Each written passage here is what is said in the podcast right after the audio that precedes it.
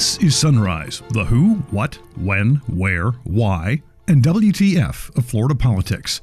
I'm Rick Flagg reporting from Tallahassee, where there are now 6,741 confirmed cases of coronavirus in the Sunshine State, including 85 fatalities. It's a new month, and the April Fool's joke is that all the monthly bills are due, which is not easy if you're one of the people laid off because of the pandemic. Senator Marco Rubio says there is money in that $2 trillion coronavirus stimulus package for small businesses and nonprofits. All that money in the federal stimulus package is a tempting target for scammers as well. Attorney General Ashley Moody says they're already trying to trick people out of money that hasn't even arrived. The new month also means new worries over evictions. The Florida Supreme Court has suspended the legal process for filing eviction papers until the middle of the month, but some Democrats in the legislature say that is not enough time. They want the governor to declare a moratorium on evictions until the pandemic is done. On the Sunrise interview, you'll hear from an FSU professor about the mental health impact of isolation on seniors. Dr. Dawn Carr also has some tips about how you can stay in touch with grandma and grandpa without putting their lives at risk. A big win for former felons trying to have their voting rights restored in Florida. A federal appeals court in Atlanta is refusing to reconsider or overturn a decision that says the state cannot refuse their right to vote if the ex inmates cannot pay all their legal fines and restitution. The Public Service Commission approves a new area code for Tampa because 813 is just about played out, but we still don't know what the new number will be. We'll also have your daily calendar of political events and get the latest on Florida Man, who sometimes wears a badge. And now the top stories on Sunrise for Wednesday, April 1st. Well, you knew this was bound to happen. Three members of the Florida Highway Patrol stationed in Miami, Lake Worth, and Panama City have tested positive for coronavirus. The facilities where they work have been decontaminated, and people who they may have been in contact with are being notified about their potential exposure. Officials at the Department of Corrections, meanwhile, have a dozen confirmed cases among prison employees, but as of now, they say there are no confirmed cases within the inmate population. If you've driven anywhere lately, you've probably enjoyed the absence of traffic, and the governor says there's an opportunity here. Now that the roads are clear, Ron DeSantis says this would be a great time to do the sort of repair jobs that usually foul up the traffic flow. You, know, you notice how the state is quiet. I mean, you look at the roads, there's just not a lot, not a lot going on right now. And, um, you know, that's understandable. Uh, but given that, given that there's the traffic is down and everything, um, you know, I'm going to be looking at um, accelerating some of these infrastructure projects because uh, when you're doing those on busy roads, it causes a lot of problems. Well, when those roads are no longer busy, if that's going to be the case for the next month, then we're going to need to. Um, uh, then, then, we're going to need to make use of that time. Now is a golden time. If we're going to be, you know, kind of in a down state for the next two to four weeks or whatever, however long the guidelines go for, that is um, that is the perfect time to really accelerate on some of these busy roads. There's not going to be any traffic jams. So we're going to identify some projects and hopefully be able to make a big difference. DeSantis says he'll be announcing specific infrastructure projects today. Some Democrats in the legislature are asking the Gov to impose a moratorium on evictions because of the coronavirus pandemic. Representative Shevrin Jones of West Park says Florida was already facing an affordable housing crisis before COVID 19, and hundreds of thousands of people who were laid off as the virus spread are now trying to figure out how to pay their rent. We cannot continue to piecemeal the help for Floridians. We know right now that there is a need, and we know for a fact that we have to protect the Floridians who live here within the state of Florida, starting off uh, with uh, the ensuring that people have a roof over their heads. The average Floridian, they are confused, they're scared, and it is our job as leaders to tell the people the truth and communicate their rights and protections to them as it stands right now. Governor DeSantis has one job, and that one job is to protect Floridians, not based off the decisions of poll numbers or what the large corporations are telling him, but protect people is the main objective. Truth be told, that we know that people are dying. We don't make the timeline. The virus makes the timeline.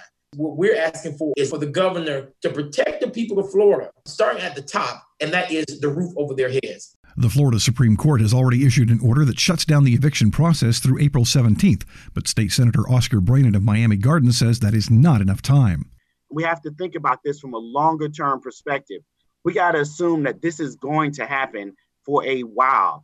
And if you look at some of the other states, they put in place eviction moratoriums until the end of the crisis. And I think that's what we're asking for until the end of the crisis. Our solutions that we come up with should not have a timetable on it because this crisis does not have a timetable. Look, if you're closing businesses, if schools are closed, so people can't go to work because they have nowhere for their children to go to, then how can they go to earn rent? Even in the bill that was passed by the uh, federal Congress, uh, the stimulus package, landlords can seek relief for their mortgages. So this doesn't even, so we're even saying that there's a whole uh, level of people that can get relief. Let's make sure that the bottom person, the person that has to pay the rent, has that same relief. Representative Anna Eskamani of Orlando says renters should be protected from eviction. In fact, she says some of the landlords are taking advantage of the crisis to get rid of longtime tenants and raise their rents. I've gotten emails from constituents whose landlords have not only emphasized to them that there will be no delay in payment, they must pay on time, but also hearing that some landlords are increasing rent. Some landlords are actually um, asking for renewals in April that lead to uh, having this tenant to leave. I mean, there's not even any type of guidance or recommendation to landlords to be decent human beings right now. And so it's it's incredibly dangerous for us not to address this. Not only could we potentially see more and more Americans financially strained, uh, we could see Americans become homeless. We could see the public health crisis become worse because folks cannot shelter in place because they don't have a place. And so it's critically important that that we take action now, that the governor uh, put into place a statewide freeze on evictions. Eskamani says this wouldn't be so bad if the state had a decent unemployment system that paid enough to cover basic necessities.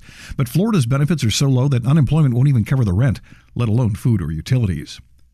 Florida Senator Marco Rubio gets a shout out from state and national groups that represent the restaurant industry. You see, small businesses and nonprofit groups were not included in the original version of the $2 trillion coronavirus stimulus package until Rubio and a handful of his colleagues went to work on the bill.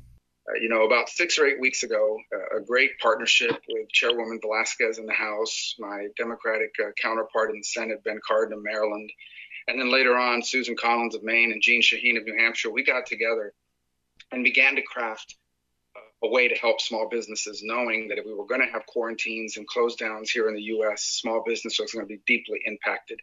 And of course, over the last few weeks, this uh, has developed in a way where our plan had to get much bigger.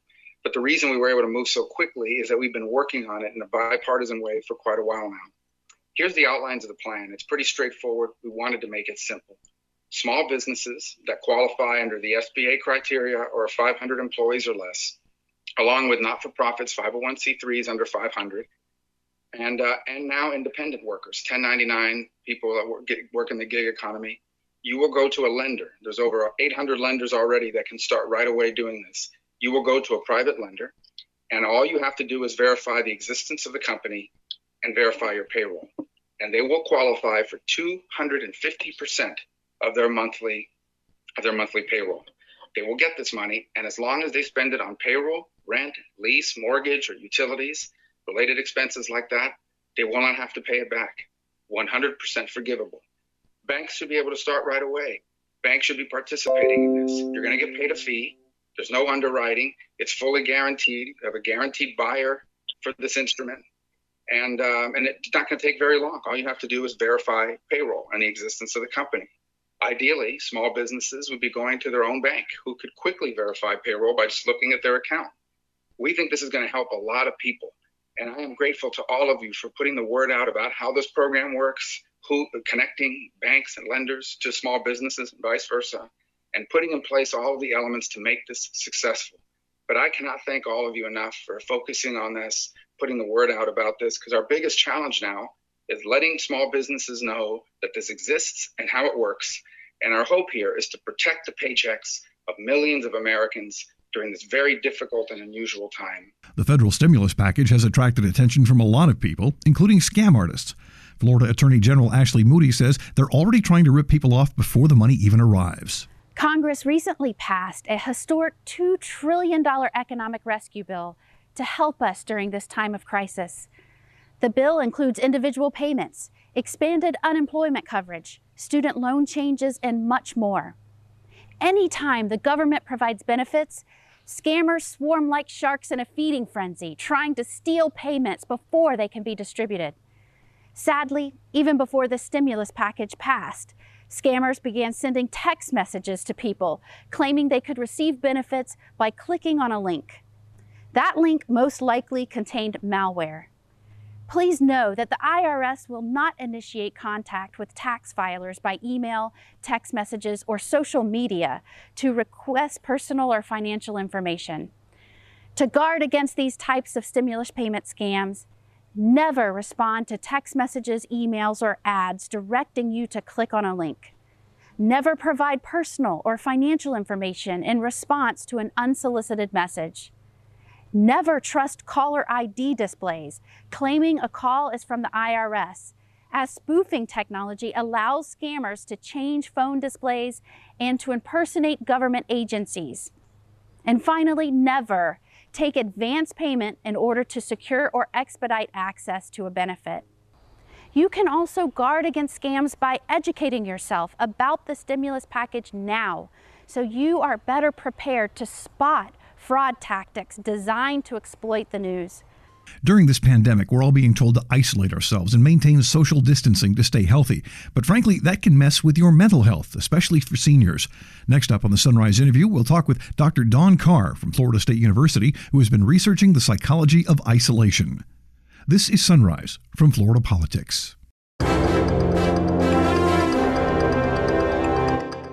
We're speaking today with Dr. Dawn Carr. She's an associate professor of sociology at the Pepper Institute on Aging and Public Policy at Florida State University. They spend a lot of time looking at issues of the elderly. And the elderly, of course, are the center of our attention during this pandemic with COVID 19.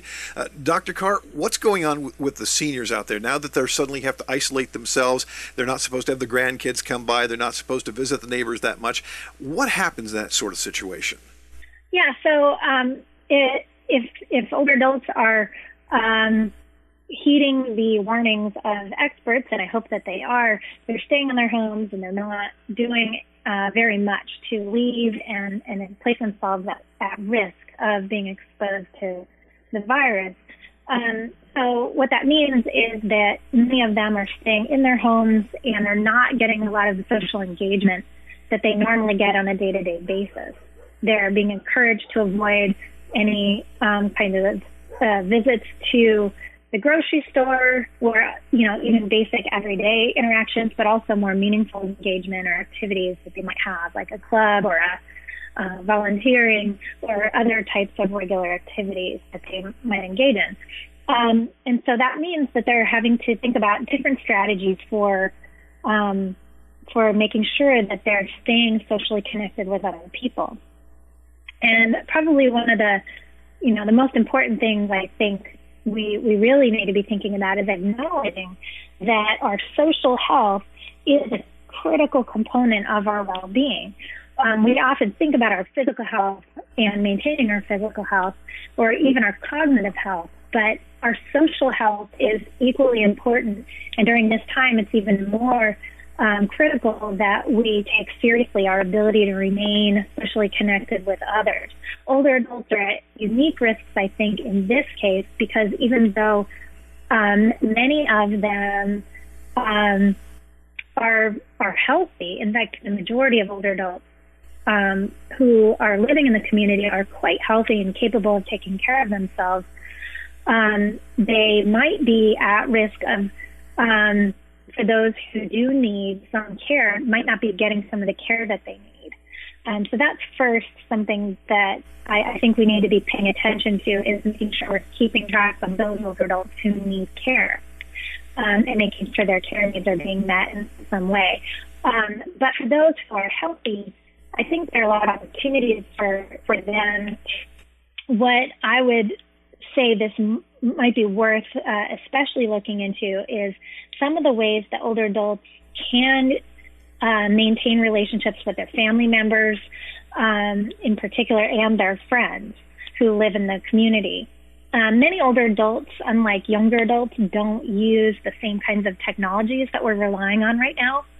Um, it, so some of these video conferencing technologies have been really useful, I think, for younger adults to keep connected to their friends and other people in their communities not just maintaining their sort of ability to, to work. But older adults oftentimes, or many of them, don't have the same comfort level with the tech, these kinds of technologies. And that makes them more at risk potentially for not being able to maintain social connections. Um, but I think this could be an opportunity for older people who aren't comfortable with these kinds of technologies to embrace um, uh, kind of taking on the task of learning how to use the computer for these kinds of capacities, whether using a cell phone or an iPhone, uh, an iPad rather, or a tablet of some kind to to be able to um, reach out to family members and connect. So um, personally, as as a, a, parent, I've got kids at home, and there are lots of um, time that my kids are here that normally they wouldn't be available to speak with their grandparents. And this is a wonderful opportunity for them to have more meaningful engagement with their family members. So I think um, one thing we can do is try to use this as an opportunity to, to prioritize our social health and kind of dig into our social relationships in the limited ways that we can. Um, and technology might be a useful way to do that. Um, and and I I think that there's room for for us to see whether we can set up systems so that this should this continue, um, that we can we can keep older adults engaged in, in socially engaging ways in their families as much as possible. So it sounds like maybe one of the partial solutions on this is to get grandma and grandpa a portal or something of that nature. Yeah, it might be the case. Um, I think we, you know, I don't know what's going to happen in terms of our sort of internet uh, capacities. You know, with so many people online all day uh, so far I haven't seen any massive negative consequences.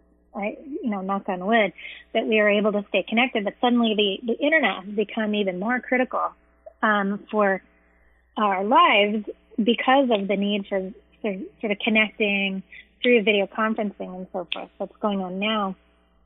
Um, and many older people, I think, either don't have internet connection, and I think that could be a, a barrier to this, but the ones who do oftentimes haven't just haven't explored this type of technology before.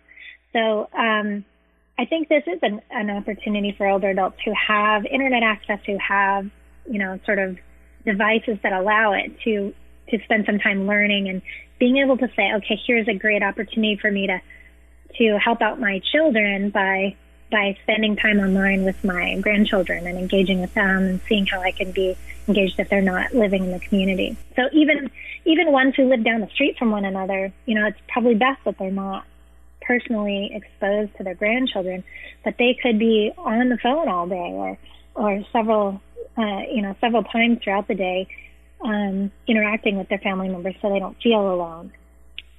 Okay, I think I'm good. Is there something you wanted to say that you didn't get a chance to say? Um, you know, I don't know if it's useful for for us to sort of acknowledge that if we don't uh, maintain those social relationships, that there are some really important health consequences that we know exist, and uh, just taking seriously the opportunity to, you know, we're we're in our homes during this time, and we are physically alone, but that doesn't mean we can't and shouldn't be as connected as we can with those around us. Um, if we don't, I, I have real concerns about about the cumulative effects of these the social isolation on our psycho- psychological and physical health.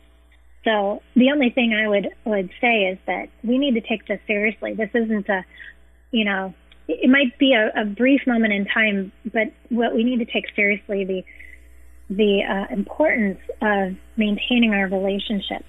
And this is a good opportunity for us to sort of think about who it is um, that we can connect with and and make sure that we're we're really doing this at, at a sort of more community oriented perspective at, instead of an individual um, perspective of being being alone or isolated. Terrific. Thank you so much for joining us today, Dr. Carr. It is my pleasure. Thanks so much.